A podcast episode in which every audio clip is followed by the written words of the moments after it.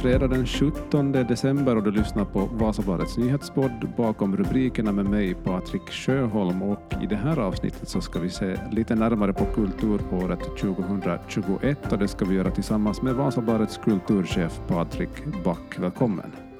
Tack ska du ha. Och som rekommendationerna säger så jobbar vi igen på distans och bandar därför också denna podd via Zoom som du som lyssnar också säkert hör. Men eh, jag tänkte fråga dig Patrik, att hur har jobbet på kulturredaktionen förändrats och utvecklats under det här året? Ja, det är en fortsättning på eh, föregående år, betydligt mer eh, distansjobb och, och min, mindre möten med folk på kulturfältet. Eh, men andra halvan av, kan vi väl säga, det här året så har vi kommit ut mer igen och det har arrangerats mer konserter och allt möjligt sånt. Så, så det har ju varit en förbättring. Jag intervjuade André Lindman här nyligen, han kallar 2020 ett skitår. Han mm. sa att 2021 eh, i mångt och mycket har följt liknande mönster med, upplevde han med coronavågor och allt möjligt, men att det ändå har varit mycket, mycket bättre. Ja, så, så, ja, så om vi säger så här, 2021, om vi ser positivt, det har varit ett svårt och delvis också dåligt år, men det har också hänt mycket bra saker. Ja, ja om vi ska låna någonting av Andrea Lindmans uttryck så kanske ett lite bättre skit. Ja, det kan man, det kan man, det kan man säga. På kulturredaktionen så måste man ju ändå vidhålla att det har ju inte, vi har ju inte haft mindre att skriva om. Vi har inte haft problem att, att, som säg, att bedriva kulturjournalistik. Det är ju ett, eh, även fast det inte arrangeras konserter och teater och sånt så är det ju ett väldigt, väldigt aktivt kulturfält det, så det, det, det har hela tiden funnits också bra grejer att, att, skriva om till exempel. Det, det, finns ett starkt litteraturfält, det har getts ut musik medan det inte var möjligt att, att arrangera konserter och sånt. Så det, det, det, på det sättet har det varit lika intensivt som vanligt förutom att man nu också har varit tvungen att följa med alla de här coronaturerna och också då skriva om alla de svårigheter och negativa saker som det innebär. Men mm. jobbet har varit inte på det sättet förändrats förutom att vi har suttit på andra platser och inte mött lika många människor ansikte mot ansikte. Förra coronaåret 2020 så på något sätt så kännetecknades det av, av att det kom ut väldigt mycket ny österbottnisk musik. Finns det någonting som man kan säga att kännetecknar det här året? Det har kanske varit, just på den fronten har det varit lugnare, att, att, att folk uh, gjorde mer saker i studion då eller uh, på det sättet.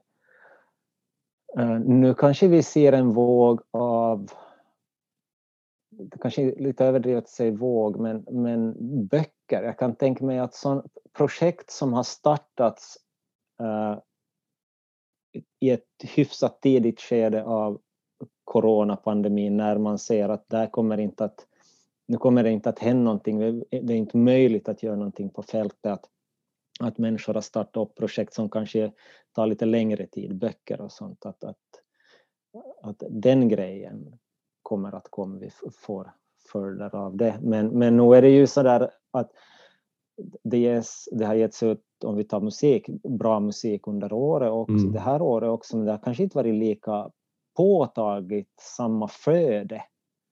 Eh, utan nu har folk nog fokuserat på att sikta på att komma ut, nå ut med sina saker.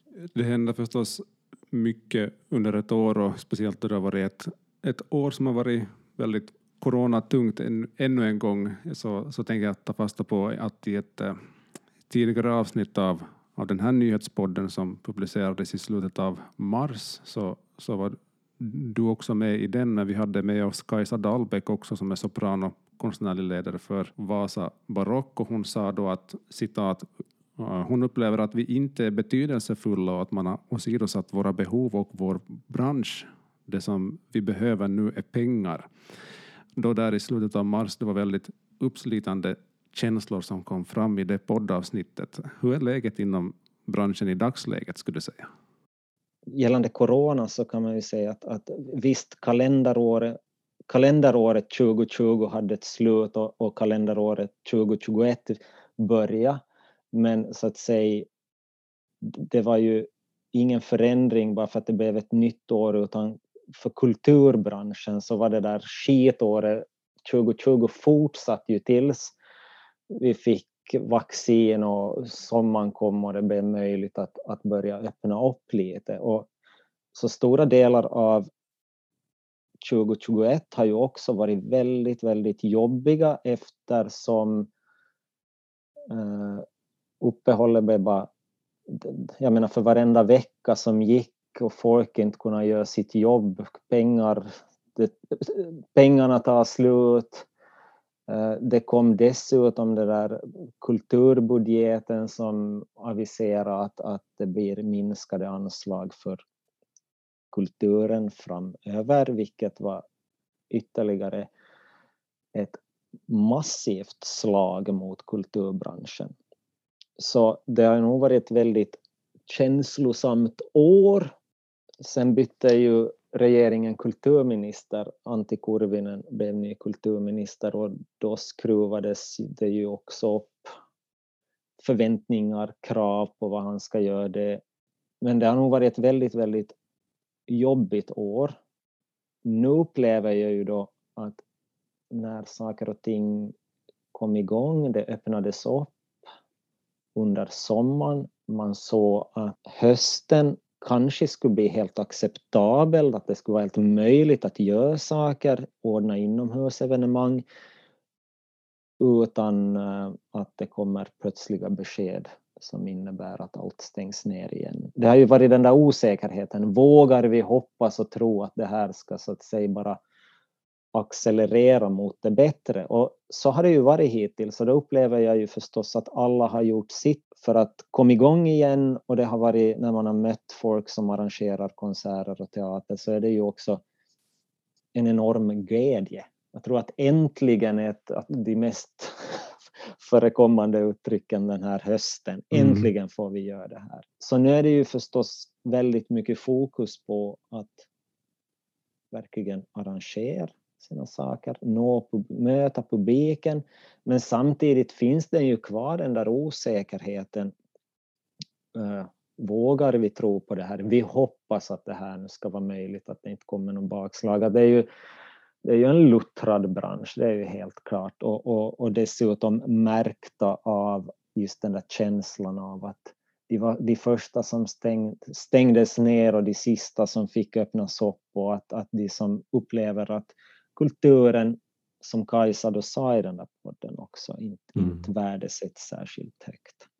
Mm. Så det, det, det är ju fortsättningsvis väldigt kuvet där. En enorm glädje över att komma igång igen, få, få stå på scen, få spelteater, möta publiken, musik, körer kan sjunga samtidigt som det där nog en känsla där, det där att man, är, man har blivit väldigt luttrad och, och vet att det här kan i värsta fall svänga ganska snabbt.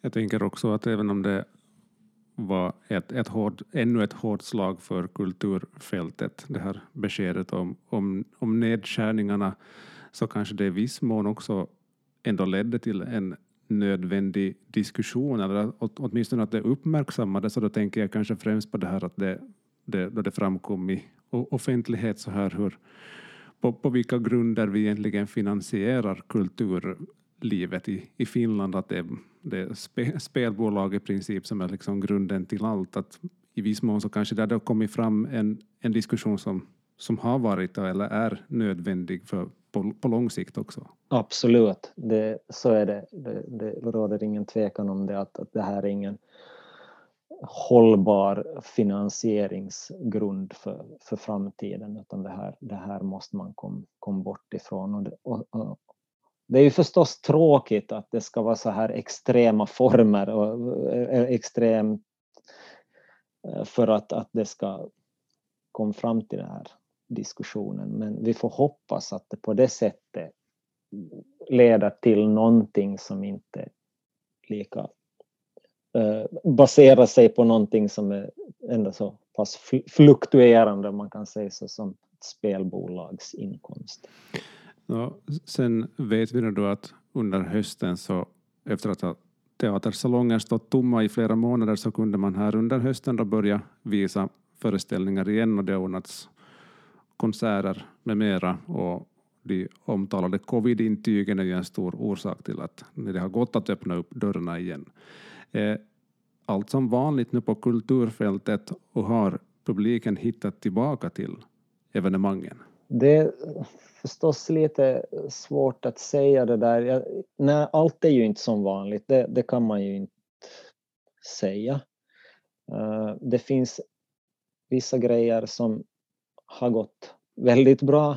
I, i Österbotten pratar vi förstås om uh, Kai på Vasa Teater, Botnia Paradise-musikalen, som har ju, ja, det är väl i nuläget den publikmässigt näst, den är andra på Vasa Teaters publiklista genom tiderna. Det är väl bara Colorado Avenue som den försöker överträffa här. Så det är ju en enorm publiksuccé. Men då ska vi lägga det på att det är det där KAI-kontot, det är ju gigantiska här. Mm. Uh, och det, det är förstås en längtan efter att få gå på teatern eller gå på konsert och, och se det. Och då KAI, det, det, får man inte missa. Men, men tittar man där bakom och under så är det inte, det, det är ju inte alla som har haft den ynnesten att, att, att kunna presentera någonting sånt. Tittar vi på den klassiska musiken i Vasa så har Stadsorkestern inte riktigt fått tillbaka sin publik. Ehm, det, det är uppenbart att Stadsorkestern är i strålande form under nya dirigenten. De recensenterna skriver fina recensioner konsert efter konsert under hösten men publikmässigt så har de inte kommit tillbaka till den nivå de var på före pandemin. Eh, och sen när man tittar, jag tror också att det är lite riskfyllt med riktigt stora evenemang. Nu, nu tittar jag på Vasa igen som exempel. En av Finlands största artister, J. Karjalainen, skulle ha en ishallsspelning här tidigare i höstas som ingick i en stor Finlandsturné. Nu pratar vi ju då om Finlands genom tiderna en av de största rockartisterna. Ja. I Vasa blev det inställt. Mm. Uh, uh, publik, alltså biljettförsäljningen kan då alltså inte ha gått enligt önskemål. Nej.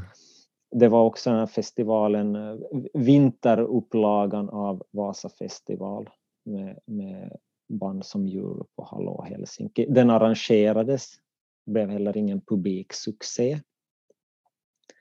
Så så, så det kan hända att, att det verkar vara så att vissa grejer funkar riktigt bra. Mm. Medan andra inte alls riktigt går på den där nivån då som man hoppats, kanske utifrån hur det har varit före pandemin. Så, så det, det känns lite sådär så att säga instabilt ännu, tycker mm. jag det är lite svårt att förutse. Och med coronaviruset så har vi lärt oss att, att väldigt mycket är svårt att förutse och vi behöver knappast upprepa allt för mycket att en ny mutation av coronaviruset så medför en viss ovisshet för, för alla inom alla branscher, inom alla näringar för tillfället. Du, du pratar ju här om att kulturbranschen det är ett luttrat folk som, men hur tror du att de ser på framtiden i, i ljuset av vad vi, vad vi vet idag? Om det här så att säga nu sakteliga sta, eh, eh, hålls stabilt och sakteliga går mot det bättre, då, då ser ju allting hyfsat ut. Men, men ja, risken för mutationer, om det kommer en mutation så, som visar sig vara riktigt illa och det börjar stängas ner igen, då blir det nog ett eh, ja, det kan bli ett riktigt förödande slag mot kulturbranschen. Jag vill inte vara som pessimistisk här, men, men just det där att det var en väldigt, väldigt lång tid som de var tvungna att, att, så att säga, sitta hemma och inte, inte hade möjlighet att utöva sitt yrke. Eh, många har säkert inte eller helt säkert inte återhämta sig riktigt ekonomiskt ännu. Och om det blir en kort period här när man får, kan utöva sitt jobb och sen är tvungna att stänga ner igen, det, ja, det, är en, det är en hemsk tanke för jag tror att det skulle skörda offer faktiskt. Om jag återknyter till den där intervjun med André Linman, alltså artist och, och, och sångare i, i hårdrockbandet One Desire. Han, han berättar ju att, att han gick ett halvår utan jobb. Han, han, han tackade sin bank för, för stor förståelse. Han, han sa att det var faktiskt så där extremt att han funderat, har jag råd med mat, när stängs elen av? Att det var på den nivån. One Desire som är finländskt hårdrockband som har största delen av sin publik ute i Europa. Så ni, de planerar nu en, en turné 13-14 länder nästa år. Och jag menar, om det skulle gå så illa att de är tvungna att ställa in den. Det är ett band. Tänk alla, alla band, alla, alla teatrar. Jag, jag, jag förstår faktiskt inte hur de, hur de skulle klara ett sånt slag till. Det, det skulle vara enormt hårt. Ja, det de verkligen behöver att få fortsätta med, med det som de gör för det är väl så att det, det sår som eh, först och främst 2020 och inledningen av 2021 rev upp, det har precis börjat läkas för kulturbranschen. Mm, absolut, så är det. Och, och, och jag menar, det, vi får ju hoppas att det inte kommer en, en mutation som inget vaccin eller någon, någonting rår på som, som för det här det, det, det, ja. vi, vi, får hoppas att de så att säga får återhämta sig under lång tid nu så att vi kan återgå till en normal tillvaro även fast vi kanske måste acceptera att coronaviruset är någonting vi måste leva med. Men att, att det går att, går att ordna. Det var ju stora festivaler som inte arrangerades i somras heller. Jag menar hur många år klarar de sig det är inte så där bara att starta upp det igen efter det. Det försvinner kompetent folk ur, ur organisationen, företaget som arrangerar det.